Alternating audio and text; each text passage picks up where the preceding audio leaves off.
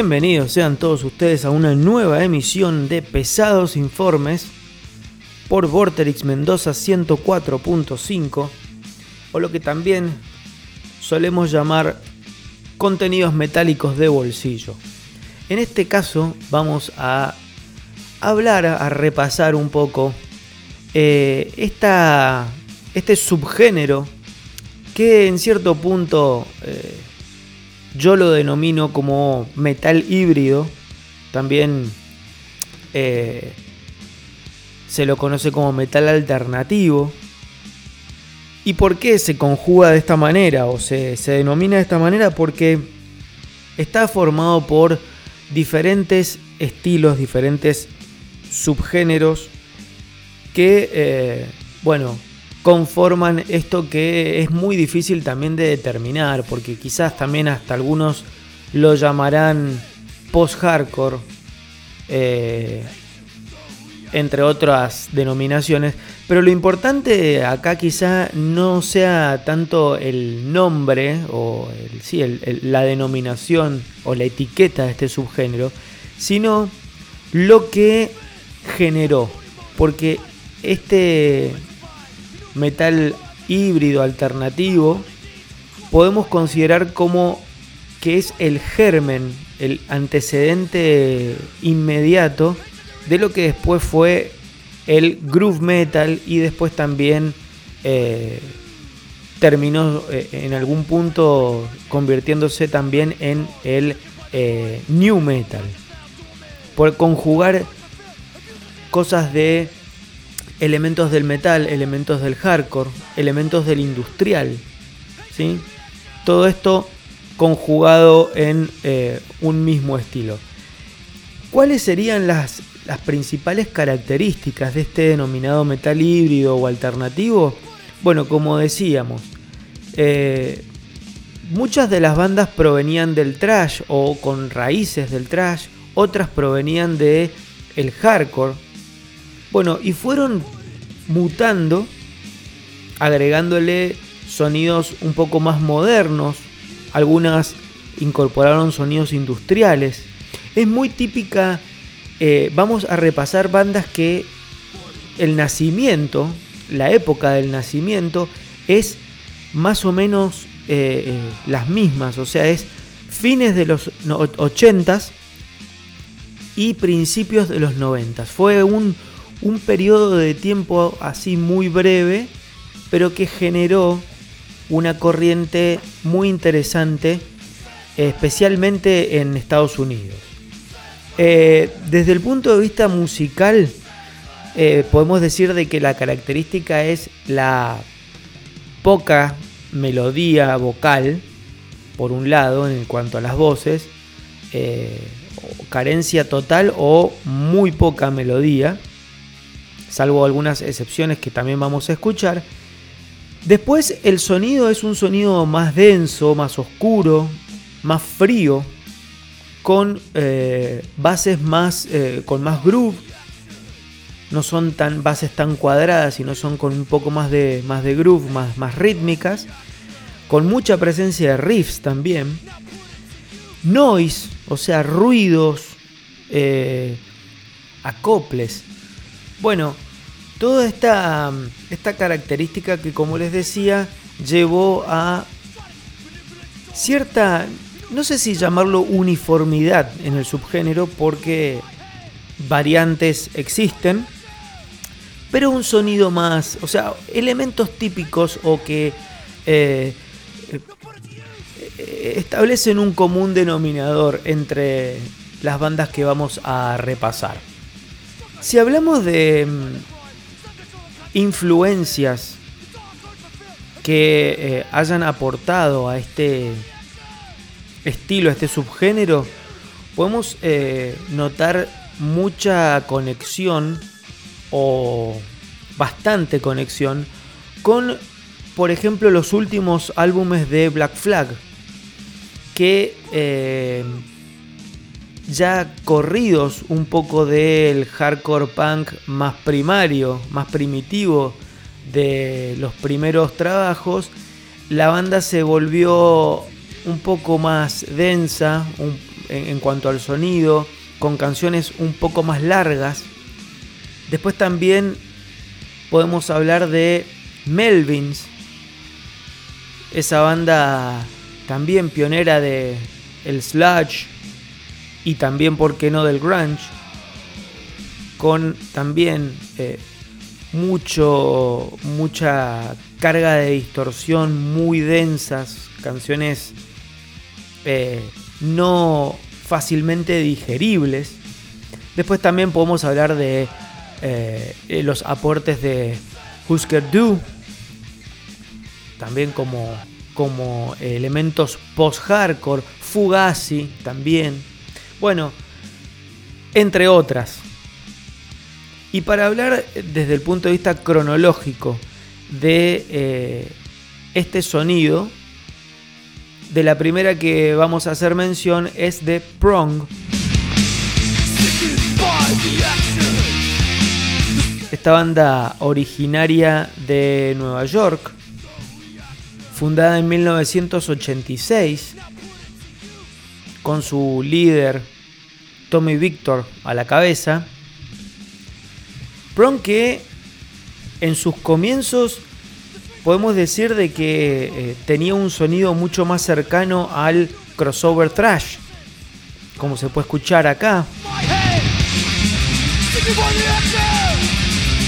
Y que a medida que fue pasando el tiempo, se vuelven más híbridos, más difíciles de etiquetar, bajan un poco el ritmo, más allá de mantener esas raíces trayeras, pero empiezan a volverse más modernos también y a adaptarse a los tiempos. Eso se comienza a notar en su segundo álbum, Back to Differ, de 1990. Y ya con el disco Prove You Wrong del 91, ahí ya podemos hablar de algo más cercano a lo que yo me refiero a este denominado metal híbrido o alternativo con esta canción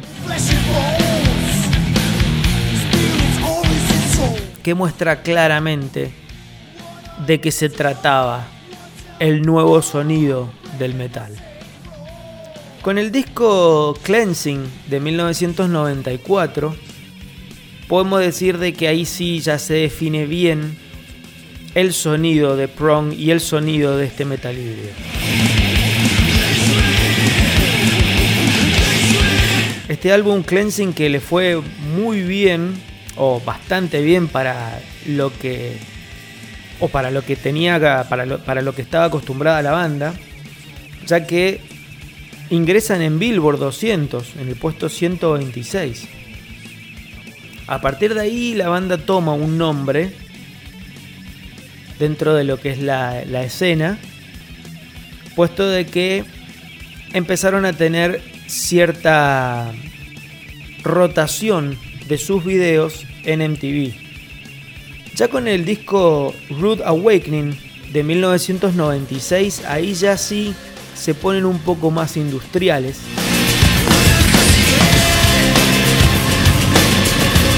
Luego de eso la banda se separa para reformarse en 2002 y a partir de, allí comienzan nuevamente a, a sacar álbumes. Pero ya la banda en cierto punto cambia un poco el sonido, incorporan melodías y diferentes velocidades en las canciones y también se puede decir de que Prong comenzó en los últimos discos a volver a sus raíces más trayeras.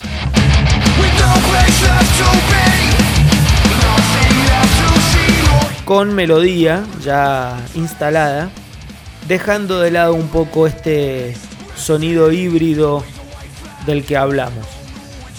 Para cerrar entonces este primer bloque dedicado a el metal híbrido metal alternativo, vamos a escuchar, bueno, quizás su el gran éxito entre comillas de Prong denominado Snap Your Finger, Snap Your Neck del disco Cleansing y después le va a seguir De su último trabajo, Zero Days, vamos a escuchar Wasting of the Dawn.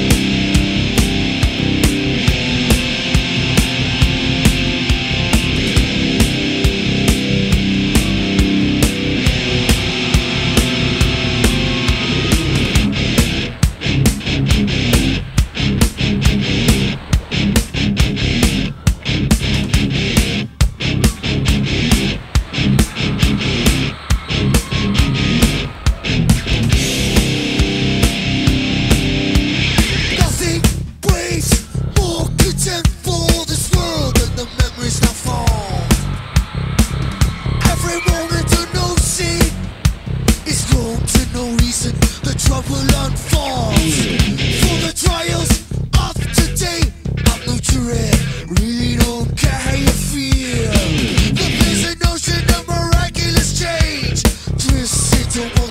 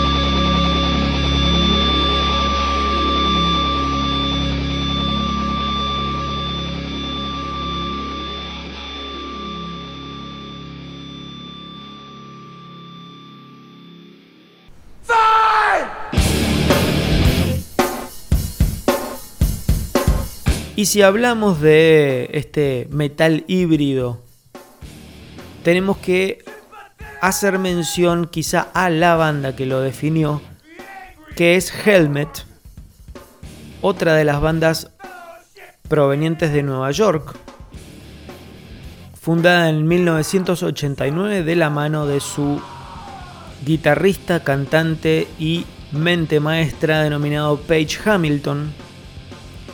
Helmet directamente se posiciona en esta vertiente híbrida, inclasificable casi, porque muchos lo tildan de metal híbrido alternativo, post-hardcore. Bueno, es todo eso justamente Helmet.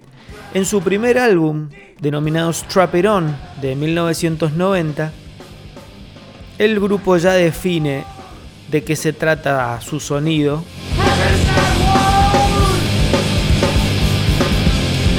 Completamente frío, sin melodías, eh, hablando de las voces, ¿no? Hasta desalmado parece. Inclasificable. Después, en su segundo trabajo denominado Meantime, de 1992, increíblemente el grupo la pega, entre comillas, llegando al puesto 68 en Billboard y consiguiendo altísima rotación de el video, justamente Meantime, en MTV. Tal es así que muchos periodistas consideraron a Helmet como el nuevo Nirvana. Recordemos que Nirvana había explotado con Nevermind en el, año anterior, en el 91. El disco siguiente de Helmet, denominado Betty, uno de los más aclamados por sus fans. La verdad es un disco impresionante, mucho más maduro, mucho más, eh, mucho más variado también. Se dan el gusto de experimentar mucho más. Creo que es un disco esencial para todo aquel que quiera saber de qué se trata este sonido.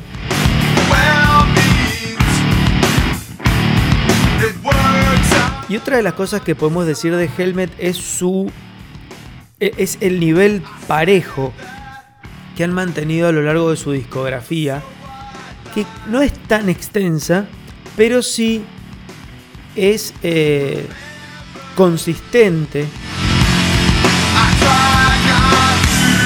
O sea, si te gustó el primer disco, te va a gustar el, último y todos los, los que hayan, los que componen su discografía, porque no es, a ver, no quiero apelar a que Helmet es eh, los Ramones o Motorhead en donde prácticamente no han variado. Se han dado el gusto de variar, de agregarle cosas nuevas. De hecho, sus últimos discos ya tienen mucha más melodía vocal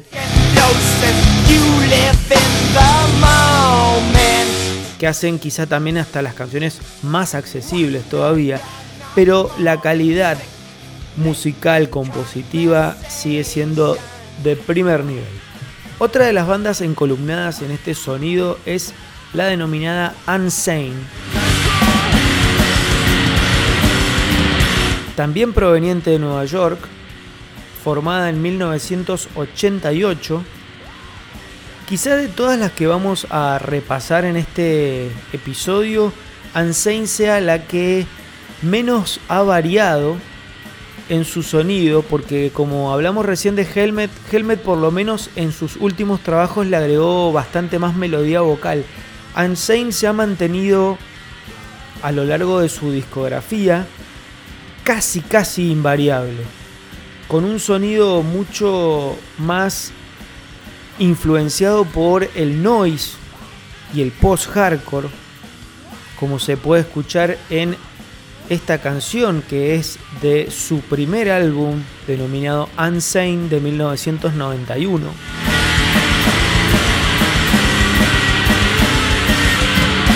Y como les dije, prácticamente invariable en su sonido, esa combinación de paredes monolíticas de distorsión, acoples y una base de percusión o, una base rítmica no con no con eh, un o sea, un sonido marcado más cuadrado de hardcore punk sino con un toque más de groove y la voz sin absolutamente nada de melodía y procesada, quizás hasta con algún toque de distorsión.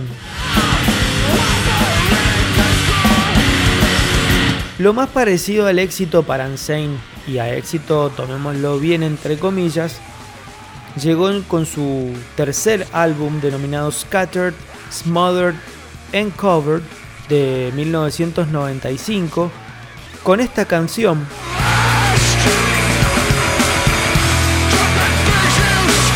Que tuvo bastante rotación en MTV, el video, porque más allá de que la canción está muy bien lograda, tiene un riff bastante ganchero, si se puede considerar, pero además el video eh, mostraba una, digamos, eh, consistía en una serie de accidentes de skaters, pero filmados, digamos, con cámaras caseras, cámara en mano, de accidentes reales de skaters, lo cual, bueno, era bastante entretenido de ver.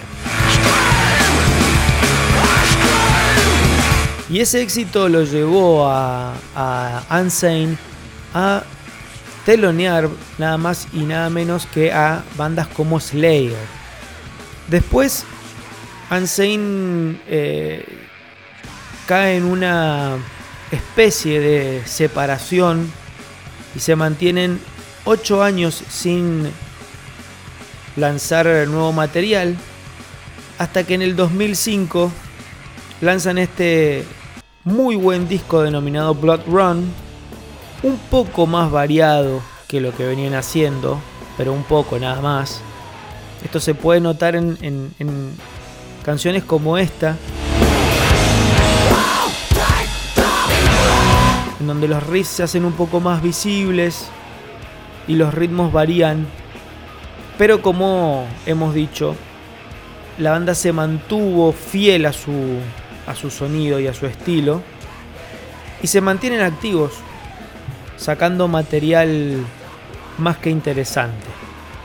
Y por último, en este bloque vamos a hablar de Fudge Tunnel, banda la única de las que vamos a hablar que es que, que, nació fuera de Estados Unidos, ya que es originaria de la ciudad de Nottingham, Inglaterra.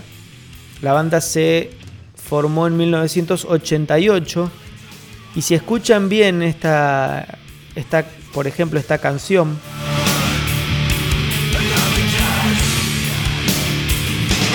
que forma parte del primer álbum de la banda denominado Hate Songs in E Minor de 1991, se puede sentir ese, esa densidad, esa oscuridad completamente inclasificable también.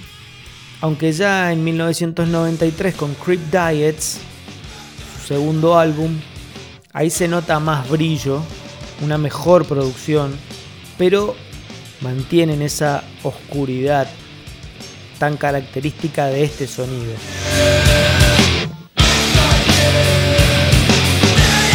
Y en su tercer álbum, que fue el último de la banda, denominado The Complicated Futility of Ignorance de 1994, se ve un crecimiento compositivo y en la producción un gran disco este.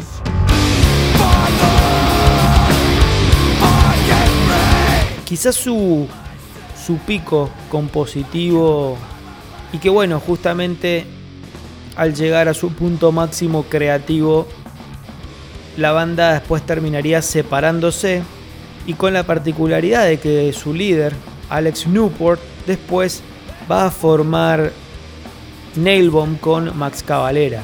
Bueno, para cerrar entonces este segundo bloque dedicado a este sonido híbrido de metal, vamos a escuchar The Helmet, la canción Unsung, perteneciente a su segundo álbum, Meantime, y después le va a seguir Unsane con la canción Against the Grain de su álbum Beast Queen de 2007.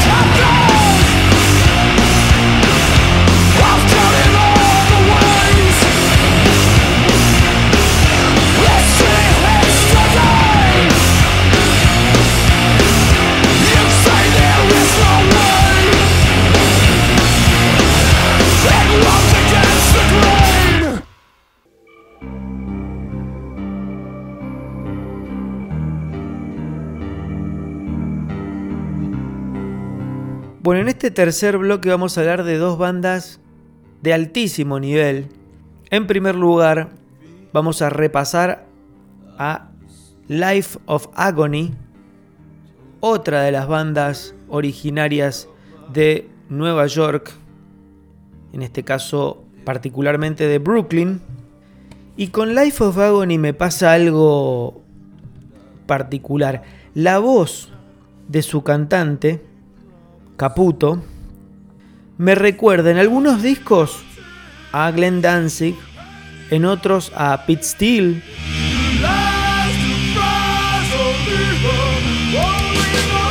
Y en otros hasta Scott Wayland.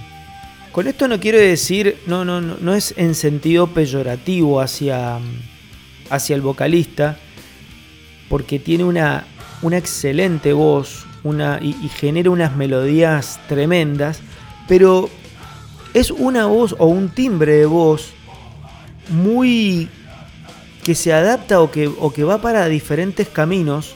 Entonces se me hace parecido en algunos pasajes a, estas voces que mencioné con anterioridad.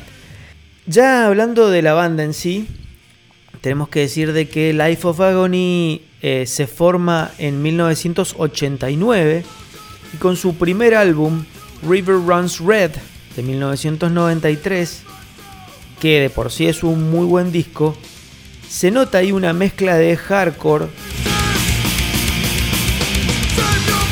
con bastante groove y hasta algunas cosas grunge.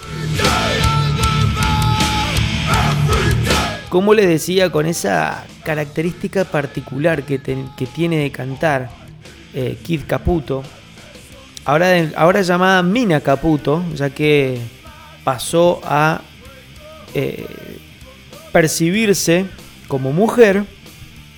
Y como les decía, escuchen esta canción la, los elementos o las semejanzas con Glenn Danzig.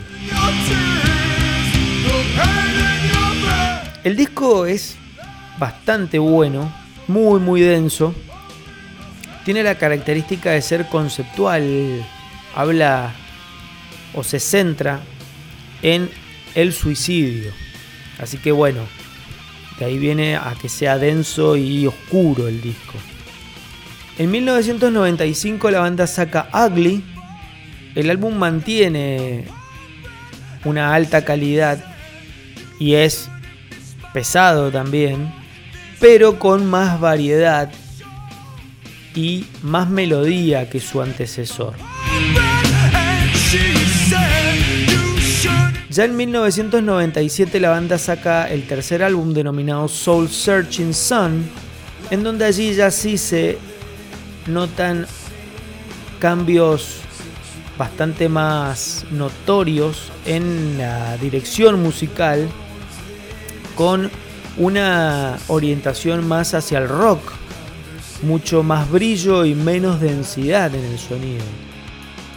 Quizá más radio friendly, más, más, quizá más buscando la rotación en las radios.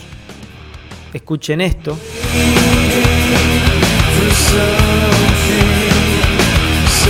Mucho más enmarcado en el rock. Y se alejan de lo que es ese sonido más metálico. Después con el transcurso de la discografía podemos eh, percibir cierta, eh, cierto retorno al sonido más oscuro de sus comienzos.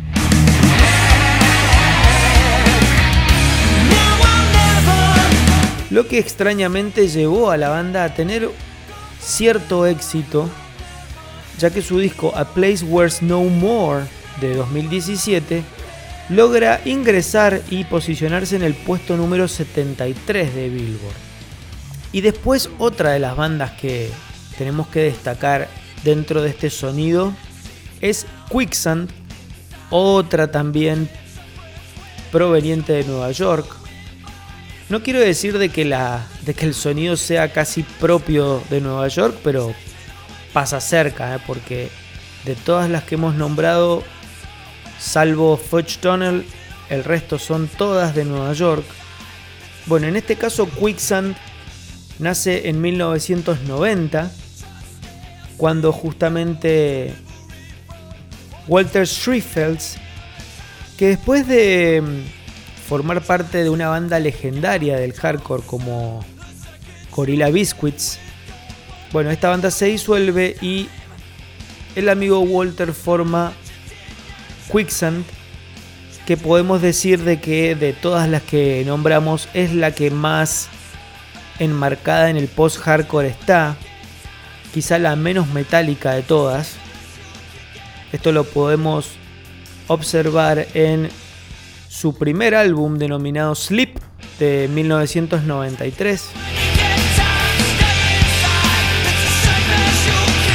En este álbum sí se sienten muchos sonidos que van a inspirar a otras tantas bandas, como por ejemplo Tool o Deftones.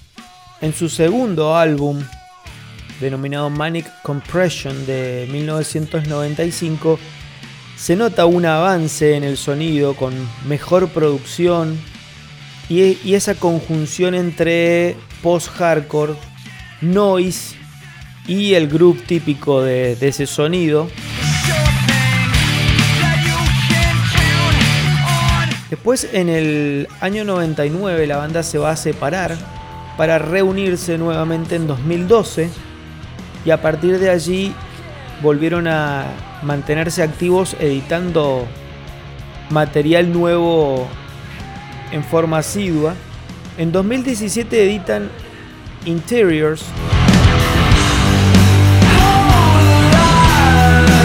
disco centrado más que nada en el post-hardcore y el rock alternativo, pero obviamente con ese sonido híbrido e inclasificable del que hemos hablado a lo largo de todo este episodio. Y ese sonido lo van a mantener hasta ahora. La banda editó en 2021 el denominado Distant Populations, un muy buen disco con las características propias de Quicksand, que es esa base post-hardcore mezclada con rock alternativo y muy buenas melodías. Que hacen de la banda algo más accesible que otras de las que hemos nombrado. Para cerrar entonces este tercer bloque dedicado al sonido híbrido, a este metal alternativo, vamos a escuchar justamente a, a Quicksand con la canción Brown Gargantuan, perteneciente a su segundo álbum denominado Manic Compression.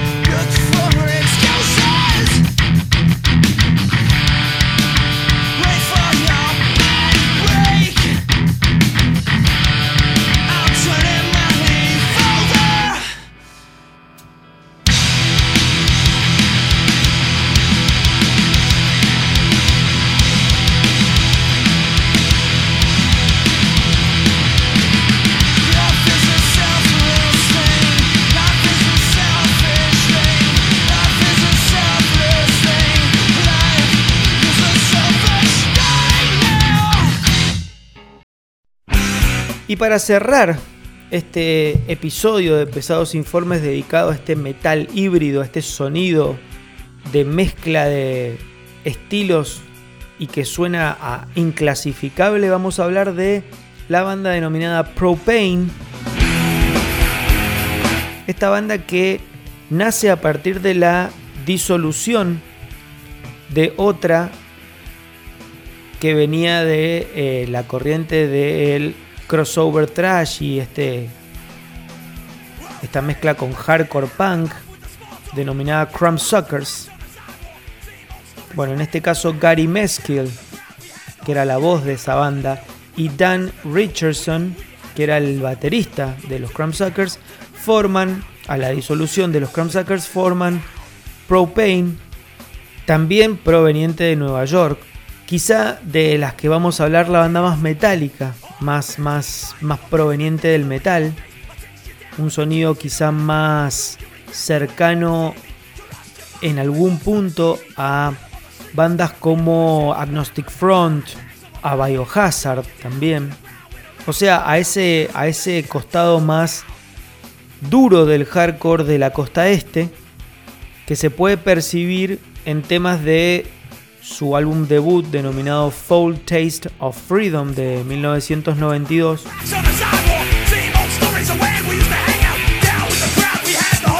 Ya en su segundo álbum, The Truth Hurts de 1994, la banda deja un poco de lado ese, e, e, esos elementos hardcore y se centra más en el metal, bien típico de los 90, con ese grupo tan característico de esa época. Bueno, en la extensísima discografía de Propane, porque tienen 16 álbumes editados hasta el momento, la banda se ha dado el lujo de combinar elementos bien del sonido metálico con elementos más propios del hardcore o del crossover trash, como se puede notar acá.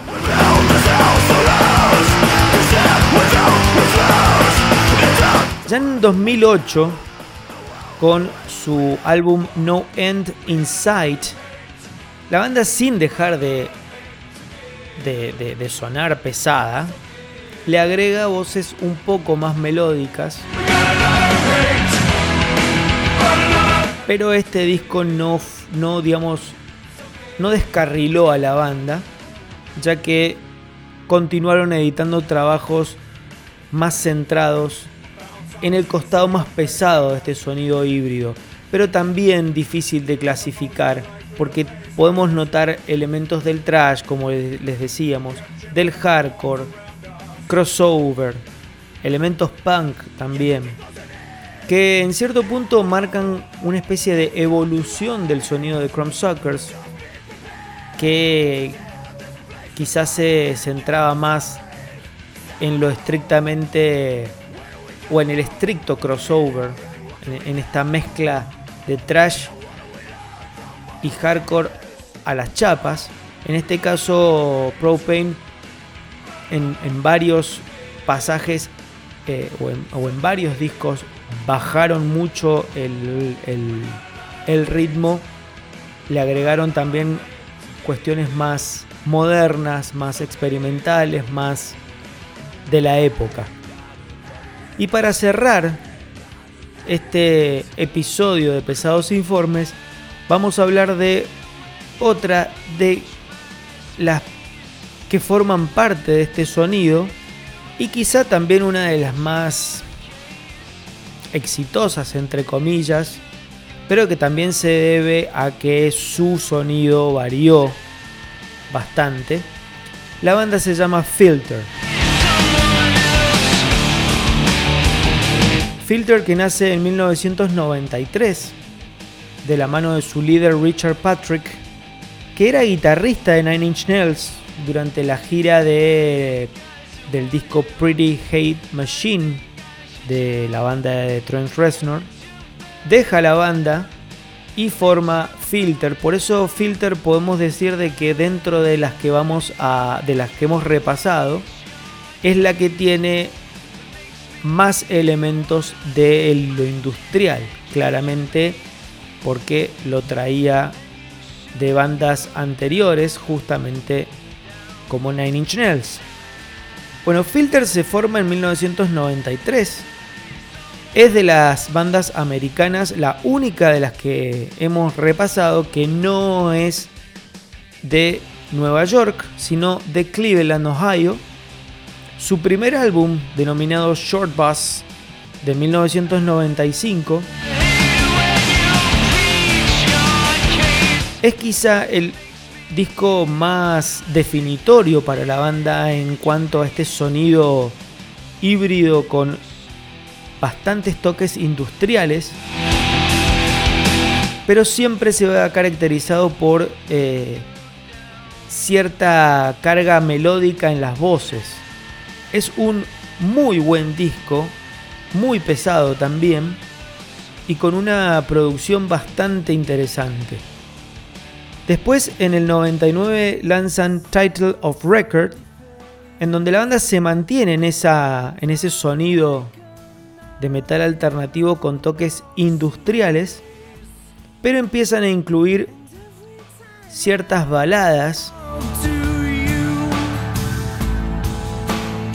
en busca de ampliar un poco más su sonido, aunque en su siguiente álbum denominado The Amalgamot de 2002 vuelven a, sonar más pesados. Sonido bien denso, monolítico. Quizá el punto más interesante dentro del sonido pesado de la banda. Después de este álbum The la banda comienza a transitar un sonido más industrial con más presencia de máquinas, como se puede escuchar acá.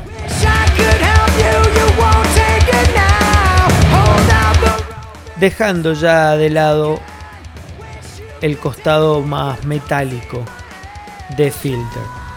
Bueno, para cerrar entonces este capítulo de Pesados Informes dedicado a este sonido al que podemos llamarlo como metal híbrido o alternativo y que sirvió como base para el groove metal, el new metal y tantos otros subgéneros que nacieron a partir de este, vamos a escuchar a Filter y quizá la canción más conocida de la banda denominada Hey Man Nice Shot de el álbum debut Short Bus. Recuerden que eh, estos episodios pueden ser escuchados en cualquier momento y en cualquier lugar desde las plataformas de streaming que todos conocemos. Así que, eh, bueno, espero que lo disfruten. Hasta la próxima.